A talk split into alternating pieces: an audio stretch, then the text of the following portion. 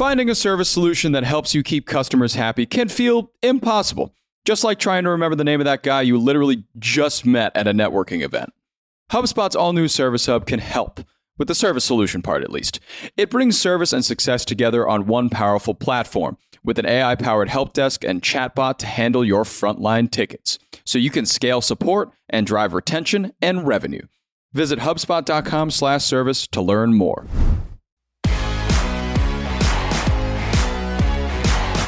Howdy, folks. It is Monday, October 3rd. Cannot believe we're already in October. I'm Jacob Cohen here with Rob Litterst, and this is the Hustle Daily Show.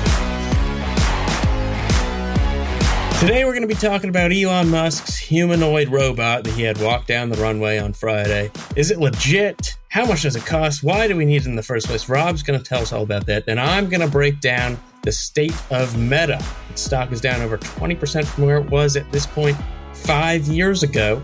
What's the bear case? Where are the bright spots? We will discuss. But before we get into all that, let's take a quick look at what else is going on in the world of business and tech. Let's get crackling. All right, first things first, some China related news. Tech giant Tencent is no longer China's most valuable company, falling behind liquor behemoth Moutai with a market cap of around $330 billion. Also, live shopping on TikTok could launch soon in the US. Last year, on its Chinese sister app Douyin, 10 billion products sold on live streams. I had a boss once at a startup that I was interning at who said, if you want to know what the future holds for your phone and digital commerce, just look east. Moving along, the Wall Street Journal had an interesting story about Walgreens, which is reportedly building out a line of automated robotic prescription filling centers. They have eight operating, now serving about 1,800 stores and have plans for nearly two dozen by 2025. Walgreens says the centers could cut costs by up to a billion dollars and free up pharmacists to focus more on patient services. And in other news, Bruce Willis did not sell his digital likeness to a deep fake firm, his team said following reports of a digital twin deal with a company called Deepcake.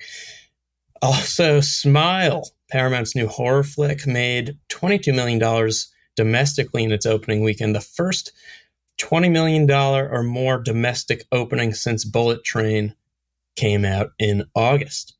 And lastly, Shen the T Rex, a skeleton from Montana measuring 43 feet long, is expected to sell for up to $25 million in the first ever T Rex auction in Asia. How about that?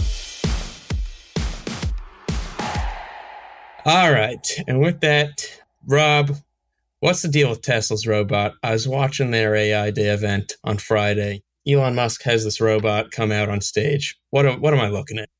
Yeah. So you know as well as I do, JC, that consumer robots are nothing new. It's basically been like it, it, kind of feels like it's one of those things that's been in the tech lexicon and like on the horizon since the Jetsons. Mm-hmm. And it kind of feels like people have wanted that reality for a while, but we've never really gotten anywhere near it. Yeah. I mean, for instance, Amazon released this uh, household robot Astro last right. year, but it's still only invite only right now. So like nobody actually knows what it does. And iRobot is probably the most successful consumer robot company with their Roomba vacuum that you can just kind of, I think everybody knows what a Roomba is, but you just kind of let it rip and, and the thing will go around and clean up your floors. Yeah. Anyway, Tesla is really pushing forward on this humanoid robot idea. And Elon Musk, to your point, he he announced this at their AI Day event. And basically, he said that it could end up costing as little as $20,000 for you to own your own humanoid robot. Mm. And they named this robot Optimus. Ultimately, I think the big plan for them is rolling it out in their factories first. And Musk, mm. I saw this interview uh, between Elon Musk and Chris Anderson, the head of TED, TED Talks. Oh, yeah. And he was talking about like the impact that these robots could have. And he talks about how they could have an order of magnitude of like 2x the productivity of humans. So basically, like these mm. robots will be twice as productive as humans, which makes sense. The guy has a lot of factories with Tesla and needs a lot of work being done. Yeah. I mean, I don't know if Tesla's ever actually hit a production deadline. So these robots could definitely help them on that front.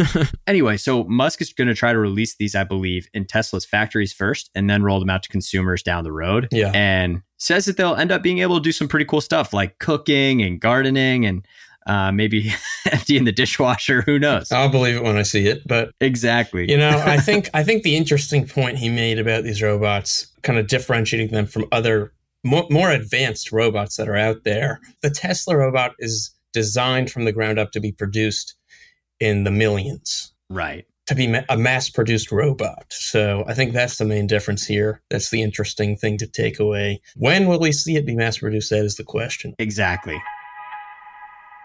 All right. Well, JC, you were telling me we were talking a little bit about Meta before this. Their their stock is way down. They're obviously working on a lot of different things now, and it's a very different company than it was, I think, five to ten years ago. Tell me what's on your mind with Meta. Yeah. So I just think Meta is this company whose platforms are used by almost half the world on a maybe a monthly basis, very, very frequently. Crazy. Uh, a lot of people use their products. It's just an important company for people to understand and discuss, understand where it sits strategically. And right now, in my view, I think it's just in a pickle. On one end, you have its past and present.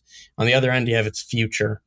Uh, and a lot of people paint a bleak picture for this company when they're looking at these things. But I think you know, I was talking about pickles. I think the juice of the pickle jar is not so clear.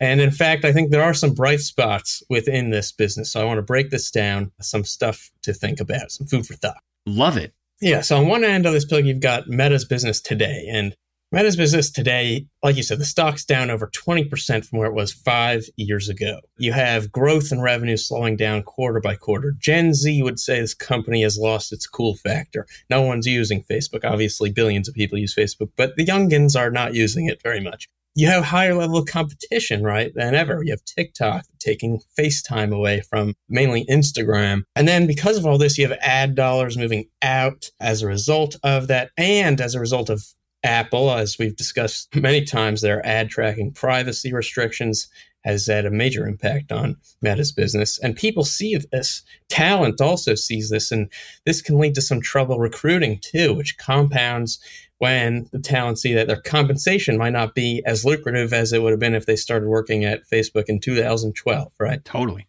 So that's the business today. a lot, a lot to unpack there. Yeah. A lot to unpack. And on the other end, you have the company's future plans right? Zuck is trying to drive his company to the metaverse, economy of digital goods, services, experiences.